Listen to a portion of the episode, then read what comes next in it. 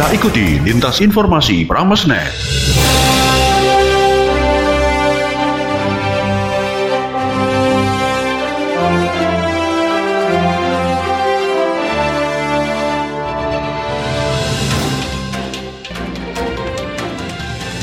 Selamat pagi, kita jumpa kembali dengan Lintas Informasi Pramesnet edisi Selasa 7 September 2021. Siaran ini diikuti oleh 103,9 FM Prameswara Lamongan, 104,5 FM Bahana Ngawi, 90,6 FM Rasi Magetan, dan 97,8 FM Radio Ronggo Hadi Lamongan.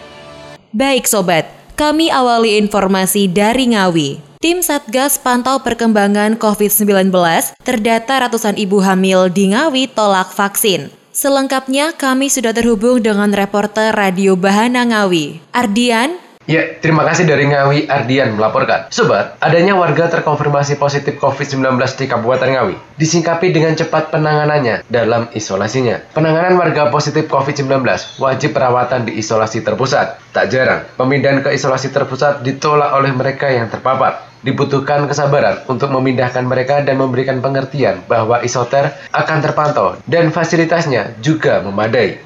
Sobat, Kodim 0805 Ngawi melalui Babinsa menjadi salah satu garda terdepan dalam pemindahan warga yang tengah isolasi mandiri di isolasi terpusat. Hal itu juga dilakukan oleh Babinsa Widodaren seperti diungkapkan oleh Sertu Sumarji. Setelah ada beberapa warga yang terpapar positif COVID-19, penanganan lanjutan akan diikuti dengan testing, tracing, dan juga treatment. Satgas Penanganan COVID-19 Kecamatan Widodaren melakukan tes usap atau swab kepada keluarga yang pernah kontak erat dengan pasien. Pengawalan tersebut guna memutus rantai dari penularan COVID-19. Pihaknya berharap penanganan COVID-19 sekaligus memberikan sosialisasi agar masyarakat tetap saat prokes dan disiplin penerapannya. Sobat, sementara serbuan vaksin terus dilakukan oleh Pemkap Ngawi. Akan tetapi, vaksinasi yang dilakukan oleh Dinas Kesehatan Kabupaten Ngawi kepada ratusan ibu hamil terdapat penolakan. Hal ini diklaim bukan karena minimnya sosialisasi petugas, melainkan informasi yang diterima oleh para perempuan berbadan dua ini tidak secara keseluruhan. Sehingga mereka khawatir berlebihan terhadap efek samping serum anti corona tersebut. Seperti diungkapkan oleh Sekretaris Dinas Kesehatan Kabupaten Ngawi, Heri Nur Farudin menjelaskan, takut divaksin karena informasi yang diterima tidak lengkap. Sebelumnya, Dinkes Ngawi sudah mendata 264 dari sasaran 2.386 bumil menerima vaksin menolak diimunisasi. Heri menegaskan bahwa vaksin aman untuk ibu hamil dan tidak mengganggu kesehatan bayi. Selain vaksin yang dipakai Sinovac, screening juga lebih ketat ketimbang masyarakat umum.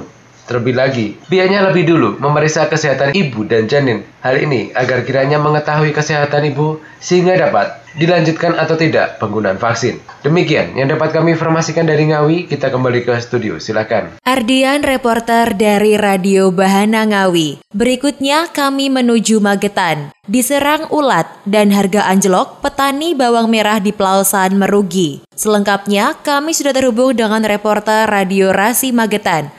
Adimas, Baik, terima kasih. Sobat, petani bawang merah di Kecamatan Pelausan Kabupaten Magetan merugi karena tanaman mereka diserang ulat yang membuat daun bawang merah mengering akhirnya mati.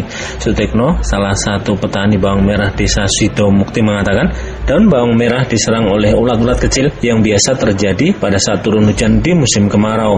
Meski telah berupaya melakukan pencegahan dengan menyemprot desinfektan, namun hasilnya tidak maksimal sehingga banyak petani bawang merah yang mengalami gagal panen serang ular nih. Kata ini musim ini sedaya tengah ini pun buatan disempat. Rugi ini serang ngeten iki nggih Niku pun pimpin dan dinten enak niku. iku paling gambar satu internet jadi kan sering wah ngeten iki Terus ngeten iki disemprot saged mantan untuk sendi. sakit tapi nggih kita rutin napa niku tapi se, se, se dalu pun kadang pun telas kok nggih rugi wong mboten maksimal napa wae niku Sutekno menambahkan, selain melakukan penyemprotan desinfektan, sejumlah warga juga melakukan upaya pencegahan dengan memotong daun bawang yang yang baru diserang ulat. Ironisnya lagi, selain diserang ulat, harga bawang merah di pasaran saat ini juga sedang anjlok. Satu kilo bawang merah di pasaran hanya Rp10.000, sementara di tingkat petani, harga borongan bawang merah di bawah Rp10.000. biasa ngeten iki nah nggih anggap biasa mawon to ah musim musim iki ngeten iki rugi tapi nggih niki Bambang nggih mboten maju mawon. Niki pinten kok Brambang, Pak? Nuju. Brambang 10.000 katanya. Oh, sing niki Di pasar, di pasar itu. Di pasar nggih. Iya. Terus nek tuh saking petani pinten? Biasanya borongan menawi awis ngoten kadang atas 23, 24 Juta. ya. Oh, sak kotak. Ki elek niki, makane napa mbok no sing borong niku mboten wonten, mboten belas. Oh. Petani di Pelausan mengaku pasrah dan hanya menerima nasib dengan serangan ulat pada tanaman bawang merah mereka karena untuk melakukan penyemprotan desinfektan membutuhkan biaya yang lebih tinggi dari harga bawang merah di pasaran. Mereka juga tidak melaporkan serangan tanaman bawang merah mereka kepada Dinas Pertanian Kabupaten Magetan. Dari Kabupaten Magetan, Adima Sukocora CFM melaporkan kita kembali ke studio. Adimas reporter dari Radio Rasi Magetan. Berikutnya kami menuju Lamongan. Proyek sistem penyediaan air minum Mojokerto Lamongan Gresik terus berlanjut. Selengkapnya kami sudah terhubung dengan reporter Radio Ronggo Hadi Lamongan. Rima, Baik, terima kasih.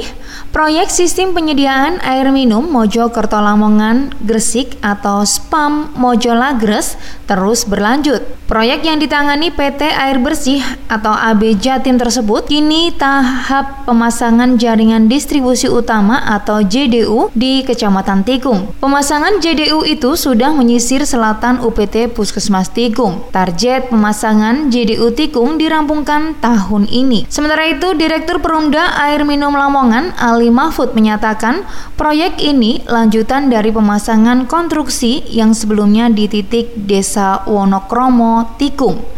Namun distribusi air ke masyarakat Tikung belum bisa direalisasikan dalam waktu dekat sebab perlu dibangun off-taker di Kecamatan Tikung terlebih dahulu. Di Lamongan terdapat empat off-taker, satu di Kecamatan Mantup yang sudah selesai dan dua di Kecamatan Kembang Bau dan satu di Kecamatan Tikung. Off-taker di Kecamatan Kembang Bau di Desa Puter dan Pasar Kembang Bau dan tahun ini rencananya akan dibangun off-taker lagi. Kapasitas sekitar 20 liter per detik. Sedangkan off-taker di Kecamatan Tikung rencana direalisasikan tahun depan karena paling besar kapasitasnya yakni 50 liter per detik. Menurutnya, kapasitas 50 liter per detik mampu mengaliri sekitar 5.000 rumah. Tumbuhnya pengembang perumahan menjadi faktor utama pihak penyedia membangun off-taker lebih besar karena potensinya dinilai lebih besar karena banyak developer di Tikung. Ali menyatakan setelah peresmian off-taker mantub pertengahan bulan lalu, proyek sambungan rumah juga dilanjutkan, yakni target pemasangan 200 SR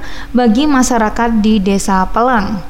Dan saat ini baru diproses 112 rumah dan akan terus bertahap. Dari Lamongan Rima melaporkan kembali ke studio. Rima reporter Radio Ronggo Hadi Lamongan. Berikutnya masih dari Lamongan. Pemkap inisiasi acara ngamen online. Salah satu penampil berharap lebih banyak lagi seniman Lamongan yang dilibatkan. Selengkapnya, kami sudah terhubung dengan reporter Radio Prame Suara Lamongan, Putri. Baik, terima kasih. Sobat, hari Minggu lalu, 5 September 2021, Pemkap Lamongan menginisiasi acara ngamen online kemerdekaan seniman Lamongan. Seperti namanya, acara tersebut disiarkan secara daring melalui aplikasi GoPlay. Acara ini bertujuan untuk mewadahi seniman-seniman di Lamongan yang terdampak pandemi COVID-19.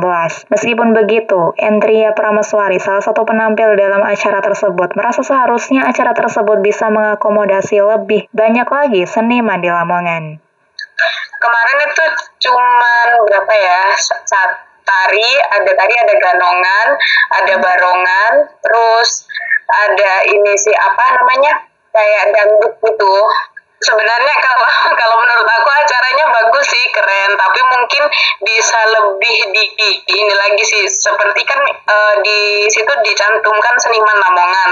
Mungkin kurang lebih merata gitu kalau aku kalau aku pikirnya itu ngamennya mungkin ya benar sih kan ngamen. Maksudnya kalau ngamen itu lebih ke seni pertunjukan kan. Ya mungkin mungkin ini sih kalau di pikiran aku mungkin ada eh ada keroncongnya gitu.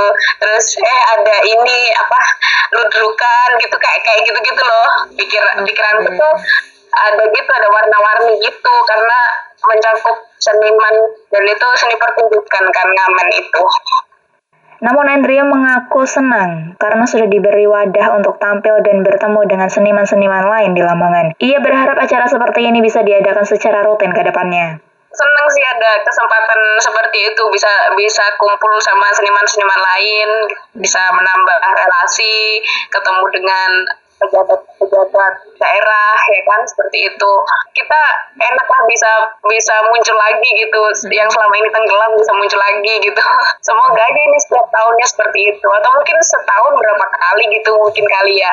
Dari Lamongan Putri melaporkan. Kembali ke studio. Putri reporter dari Radio Prameswara Lamongan. Demikian tadi baru saja Anda ikuti Lintas Informasi Pramesnet. Siaran ini dapat Anda simak setiap Senin sampai Jumat pukul 10 pagi dan 4 sore waktu Indonesia Barat. Saya Smita bersama redaksi yang bertugas mengucapkan selamat pagi, sampai jumpa.